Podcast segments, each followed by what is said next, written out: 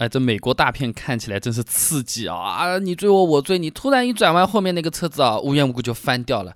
那我们这个车子要开到多快，它才会翻车？我初中物理啊，我去算了算，还挺有意思的啊。首先的话呢，在理论上来讲啊，我们普通的轿车，不管开得多快，都是非常难翻车的。那车子在转弯的时候主要是两个力，一个是竖着向下的重力啊，一个是指转弯方向的离心力。那离心力导致这个车子有侧倾，那么如果离心力的这个力矩大于重力的这个力矩，那么这个车子就会翻掉了。呃，听不懂没关系啊，后面我是会说土话的。那我接着往下算啊，离心力的话呢，基本上你可以理解为是车子的质量乘以加速度。那车子的质量又不会变难，就是几点几吨那个东西，主要是加速度，对吧？那本田思域打个比方，这个车高呢 一点四米，轿车的中心呢一般是三分之一的车高，那么就是 零点四六米，轮胎之间的间距呢是 一点五米，一半呢就是 零点七五米，那么侧向加速度至少是重力加速度的 一点六三倍才会让这个车子侧翻。哎，就是我们以前说的这个车子啊，油门踩到底这个加速有多少 G 值啊？呃，说某某之家或者哪里你都可以去搜啊。呃，这个达到 一点六三G 加速度的车子不是很多的。呃，那首先思域是到不了的，这个车子是不太会翻的啊。而转弯侧向加速度啊，这个主要是由轮胎的摩擦力提供的。简单说，就这个轮胎还抓着的地，我们还能往前面走啊。那这个时候呢，这个 G 值啊就越来越高，越来越高。呃，一旦打滑了，这个 G 值就下去了，车子失控了，左右飘，但是不会翻的啊。那基本上轮胎能够提供的最大的侧向加速度也就是一个 G 左右， 一点六三G 是到不了的。所以土话来讲，只要是正常的轿车啊，重心也是比较偏低的，你怎么开都是不会翻车的。但是速度加得快，方向打得急，车子不会翻，但有可能是打转打滑滑出去失控啊，那倒是有可能的。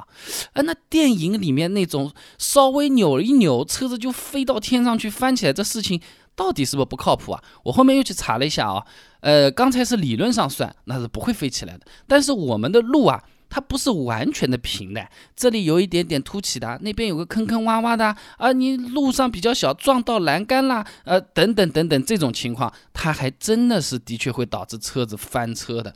所以说啊，我们日常开车的时候，高速过弯依然是非常危险的，我们不要因为这个干货就去乱尝试啊。你运气好一点，车子是乱打滑、乱飘，什么撞到电线杆、撞到什么也是很严重的事故啊。你运气不好，地上刚好有块砖头，那这车子真的就疼。腾空而起了。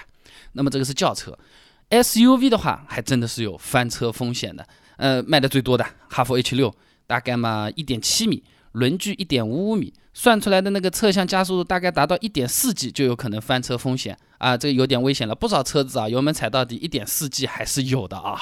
那么再加上这个 S U V重心是比轿车高的，高速转弯的时候啊，你侧倾是非常明显的，那车子的受力方向也会被改变，就增加了这个翻车的这个风险。那好在 S U V 基本上都配了 E S P 啊，那么相对会稍微好那么一点点。那如果说没有 E S P 的，或者说再高一点的大货车，那就千万是要小心了啊。那总结一下来说的话呢，车子啊高速转弯这件事情啊，和翻车没有什么关系，顶多发生什么打滑、甩尾啊，撞到其他东西啊。翻车和什么东西有关系啊？重心的高低以及路面上平不平，这个是很有关系的。所以我们想要安全驾驶的话，这个车速控制在限速范围内是非常重要的，因为这个限速不是凭空给你算出来的，都是根据你开的这条路本身的路况，石头多一点，坑坑洼洼多一点，限速一般也低。高速公路你看比较平坦的，限速就会高一点，人家这么算是有道理的。你不要看哎，前面没车子嘛，很空的嘛，怎么限速才四十码，拔一个八十码出去，来个转弯来个坑，还真的有可能会翻车了。那今天讲这个东西呢，一方面是满足我自己的好奇心，也分享给你，另一方面呢，也呼吁一下大家开车不要超速啊。那刚才说的是比较极端的情况啊，急转弯、大翻车什么的，这种是大事故了啊。那么日常开车的时候碰到的那些小事故，其实已经足够让我们头疼了。你不小心撞了个人，人坐在地上，拿手指着你，就是不起来，让你垫付医药费，付还是不付？砰，不小心撞了一下，一个人说照片拍好还要走了，一个人说到边上再说好了，到底听哪一个啊？这种车祸、交通事故之后，我们到底怎么做才能把我们自己的风险降到最低？我准备了一系列的文章和手册，第一步该干嘛？第二步该干嘛？一步一步的都给你写好了。